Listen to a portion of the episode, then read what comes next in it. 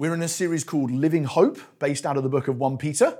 And so far in this series, so far, we've seen how we've been given a living hope, we've been given a living word, and we've been become living stones.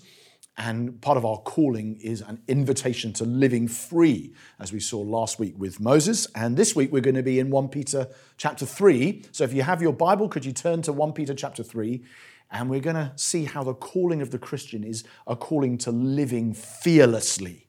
And I think it's a very timely word for us in this text because of what's been going on in our nation and how we can respond to it as believers. A call to living fearlessly. Now, the passage we're going to read, 1 Peter chapter 3, raises a number of quite big questions. If I'm honest, I think as we read through it, you'll go, whoa, that's. Some of us may not be that familiar with it, and it'll raise some big questions, partly because it opens by addressing women in the ancient world who were married to men who were not believers and might not always have been being treated very well by them. And it's a culture that's very different from ours, and that'll raise some questions for us. And there's a, a, section about baptism that might raise questions. There's a famous line about Christ preaching to the spirits in prison, which some people in history have taken as evidence that Jesus goes and preaches to dead people after they've died and gives them a second chance to respond to the gospel. And that might, I don't think it does mean that, by the way. But that might also raise questions. So it's not an easy passage, just being honest about that as we read through it. But what unites these various sections, I think, is a very timely word for us in this generation, which is the summons to live fearlessly as the people of God. In fact, I think that's the overriding theme of this chapter to be fearless as Christians. Fearless in marriage, fearless in suffering, fearless in judgment. And that's how I'm going to sort of structure what Peter is saying to us in this text. And I think that is critically important for us in a very fearful moment in history for many people in our nation and probably some of us. Last week I was at an event with about 20 pastors from around the UK representing a lot of different geographies and cultures.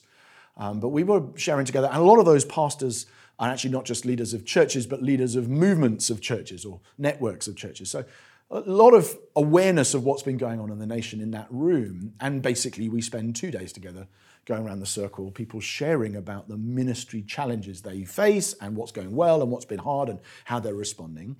And we pray together. And it was absolutely fascinating as an experience.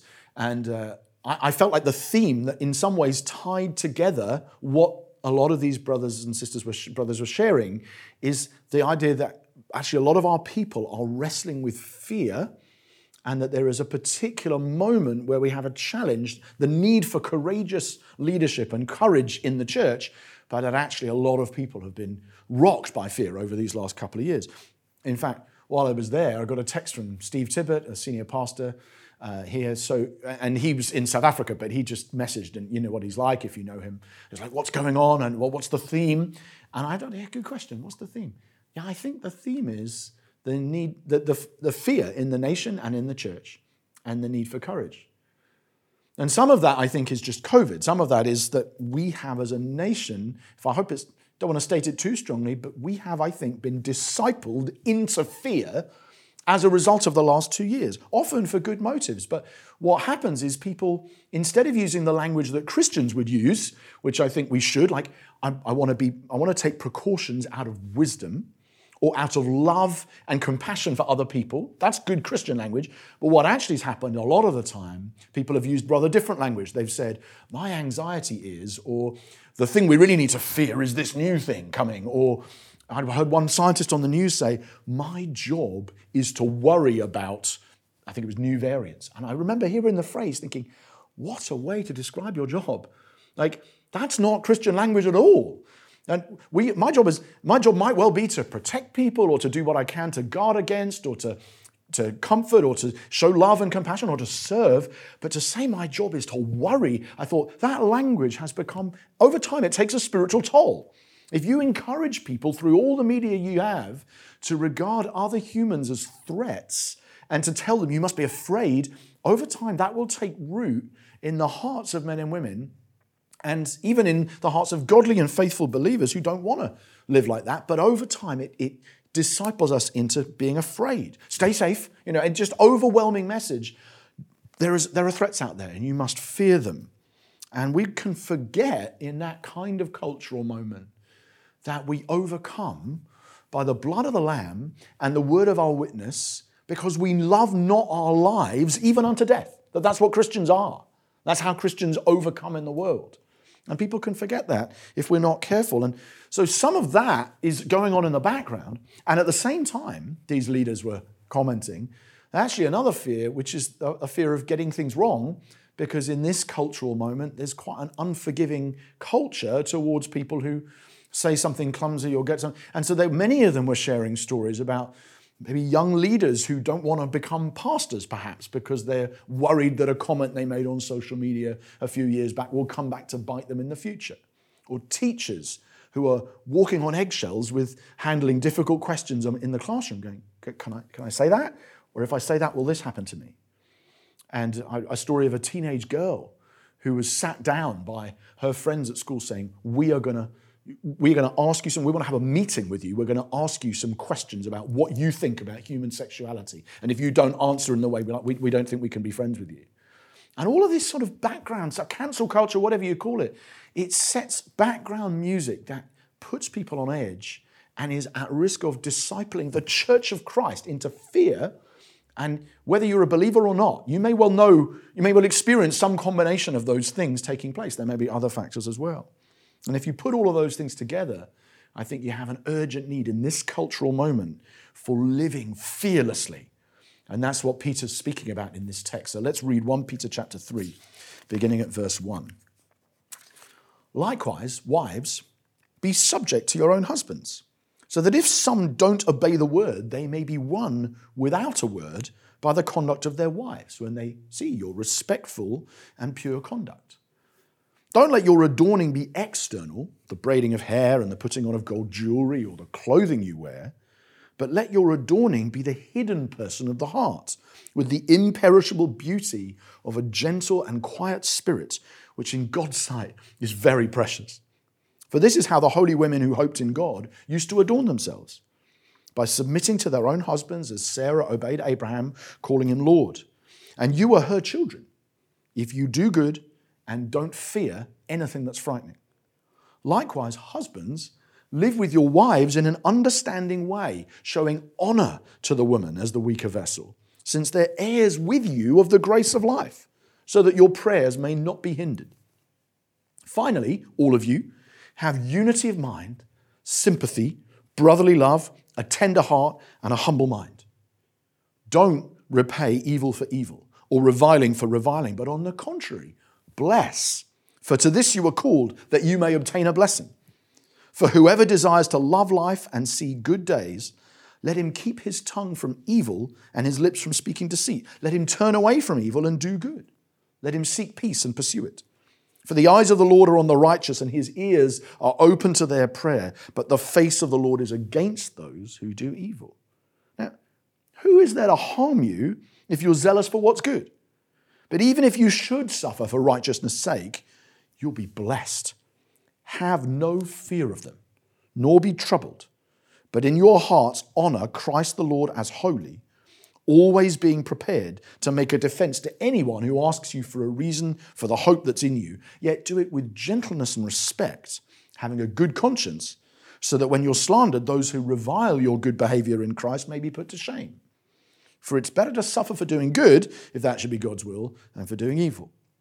For Christ also suffered once for sins, the righteous for the unrighteous, that he might bring us to God, being put to death in the flesh but made alive in the Spirit, in which he went and proclaimed to the spirits in prison, because they formerly didn't obey when God's patience waited in the days of Noah while the ark was being prepared, in which a few, that is, eight persons, were brought safely through water.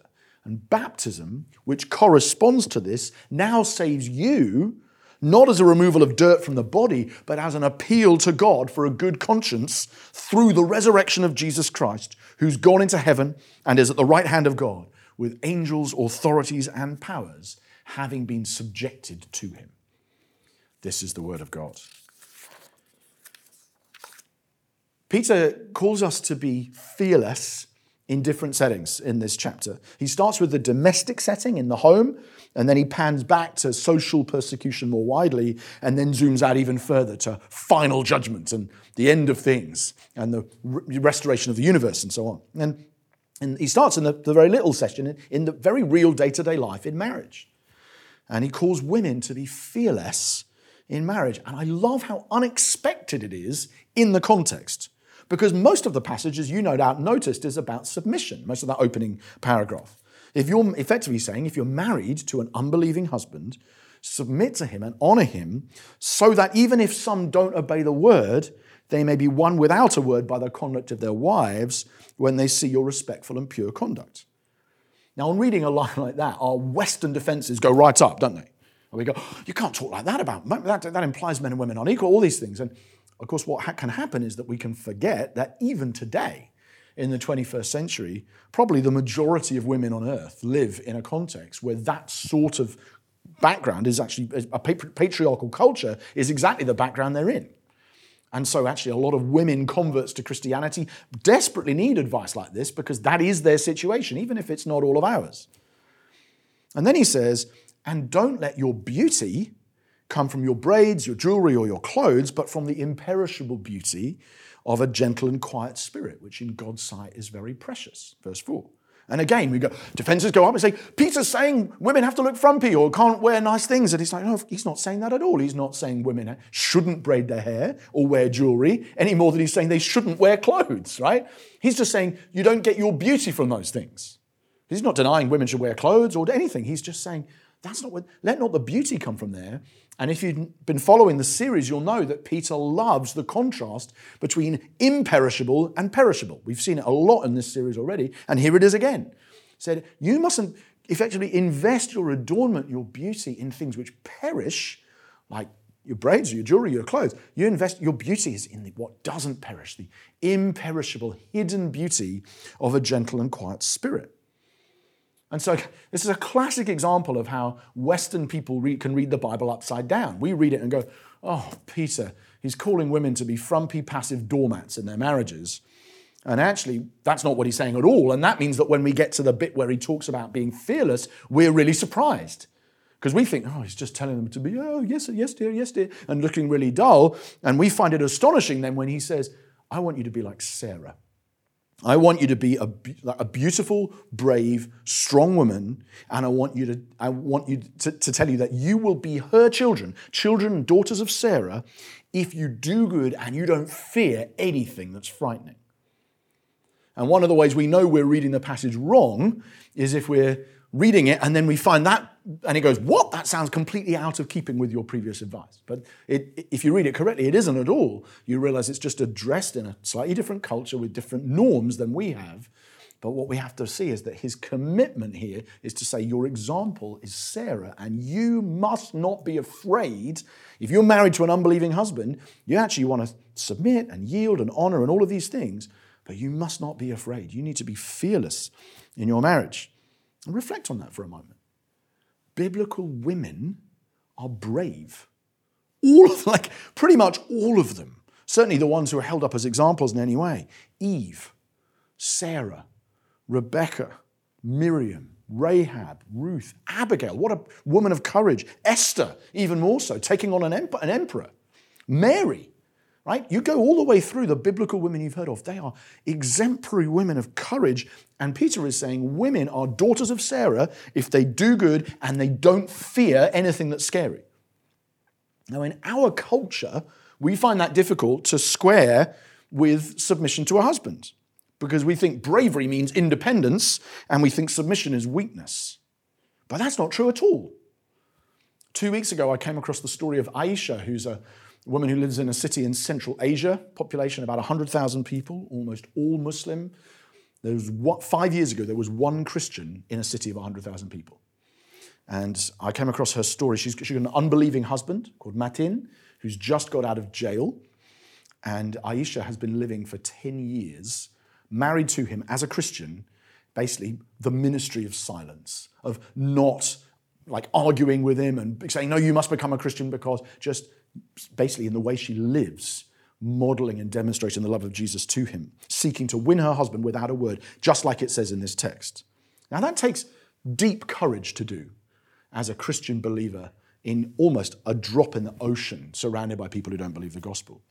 And then the person who was telling the story wrote this. He said, Then I received another WhatsApp message. It was Metin, the husband.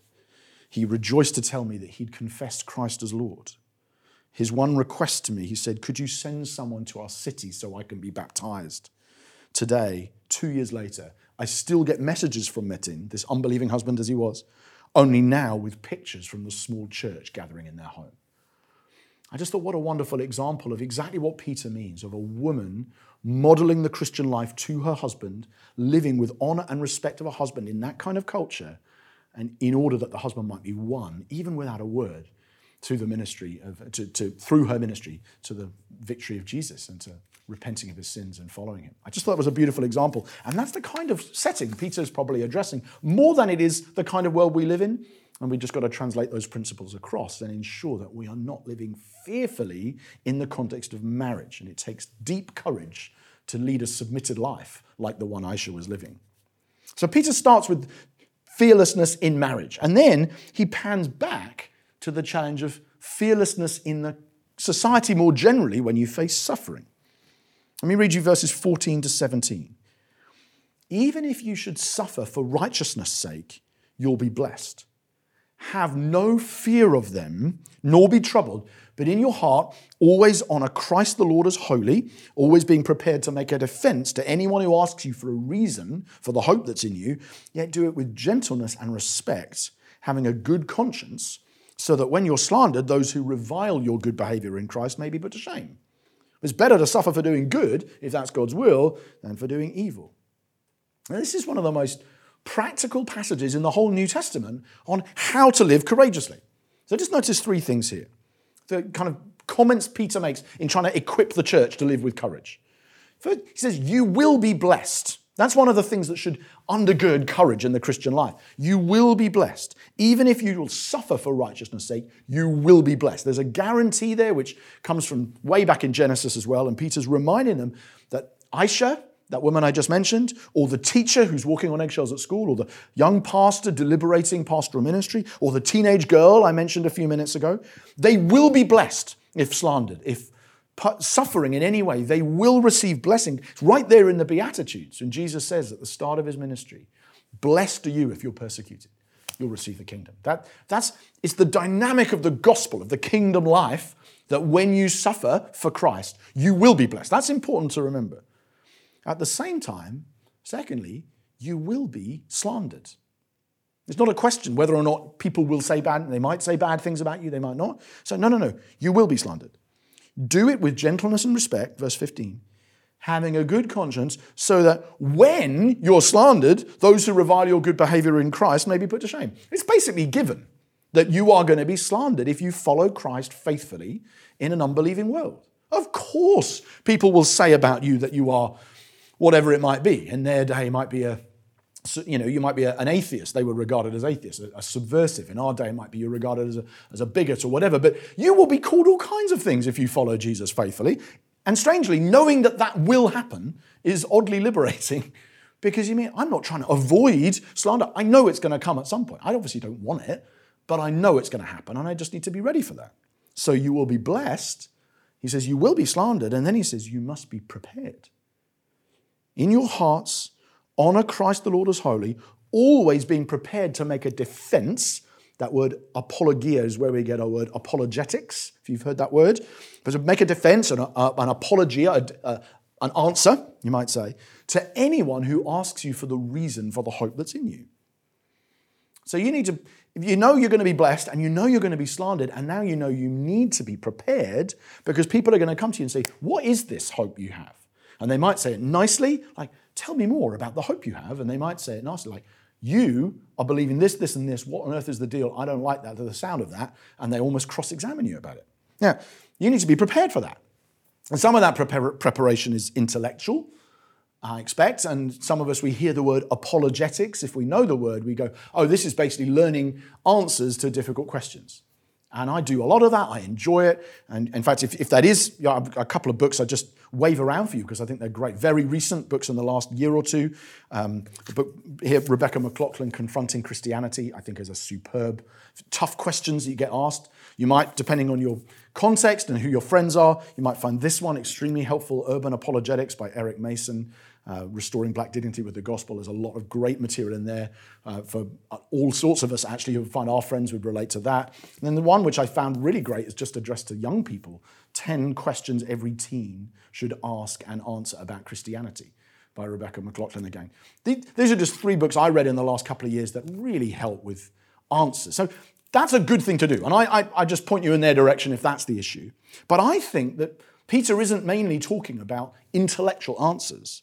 I think he is suggesting that preparing our character is even more important than preparing our arguments. Are we prepared to make a defense? Are we prepared to suffer for doing good? Are, we, are you ready in that sense? Not have you got the best answer to the question, but are you prepared for the fact that you're going to be slandered, you may be persecuted, you may be killed actually? Are you ready for that?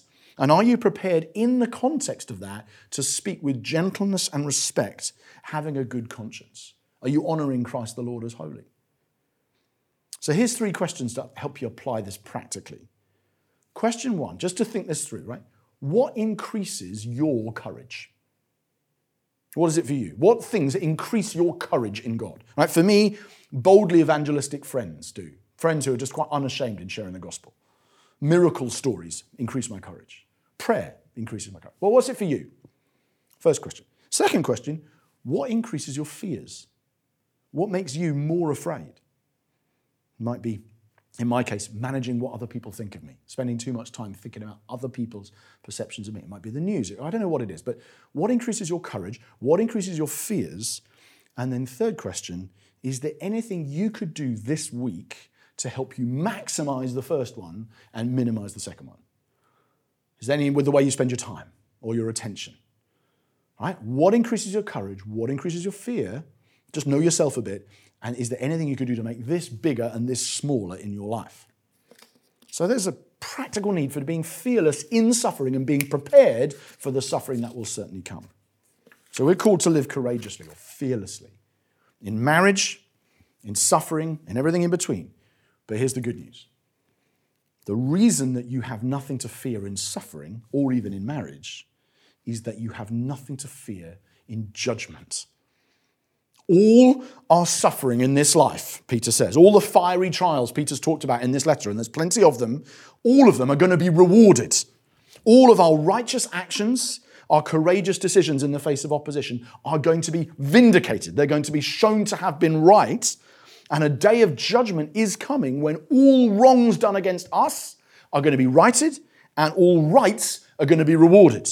And we have nothing to fear on that day. Jesus was vindicated after his suffering, and because he was, so will we be. That's the good news. And that's where Peter concludes this passage with this very complex section that often people get very stuck on. So I just want to show a summary slide of it just so you can see the flow of thoughts.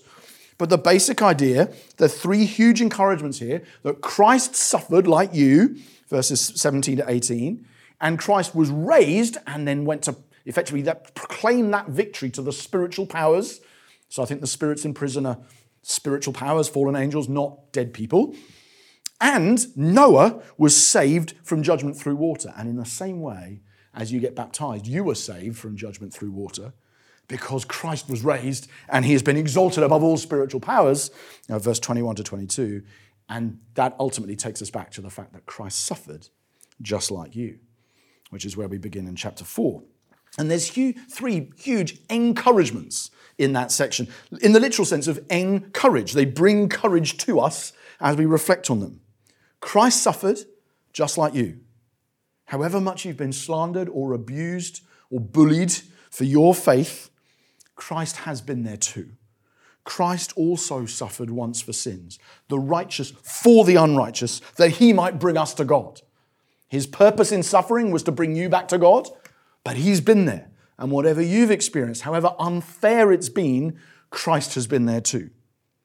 The second encouragement is that Christ has not only suffered, he has conquered just like you will. right? All the powers and authorities that are over you, spiritually, physically, politically, all of those powers that are over you are under him. Jesus is at the right hand of God, Peter says, with angels, authorities, and all powers having been subjected to him. So, anything you might be afraid of, powers that have the power to make your life difficult, they are under the authority of Jesus, who has not only been raised, but exalted, ascended, and given all authority over those powers. And the third encouragement is that Noah was saved through water from judgment, just like you. Right? Noah, this extraordinary example who comes in a little bit out of nowhere at the end of this passage, but Noah believed God when he was told to build the boat because the waters of judgment were coming. He didn't have any much to go on, but he just trusted the words of God. Judgment is coming. Build a boat, get your family inside, and he did, and he put all of his hope in this one lifeboat bringing him to safety. It's like he looked at the rising waters as they began, said, Everybody in. And he said, If I'm in there, then no matter how much the judgment waters rise, and how long this storm lasts, and how many other people they take out, I'm not going to survive on my own, but I'll survive if I'm in there. There is safety in that thing that God has provided for my rescue, and I'm going to trust it because there is salvation in the ark. And in the same way, Peter says, when you called on the name of Christ and were baptized in his name, you also were saved through water from the coming judgment. Right? You, if like you looked at the world around you and went, man, there is a lot of, there's judgment in this world. There's suffering. There's trials in this world. There's a whole load of things I'm facing that I, on my own, I can't survive against that. But I'm going to put all of my hope in this one man not an ark anymore, a person. And I'm going to put my trust in him and I'm going to get in there and I'm going to bring as many of my family and friends in there as I can because I know I'll be safe in there from the judgment that's coming. I'm going to be protected no matter what the waters of judgment do to anything else in this world. I will be saved because there is salvation in this, in Christ, in the cross, in his resurrection.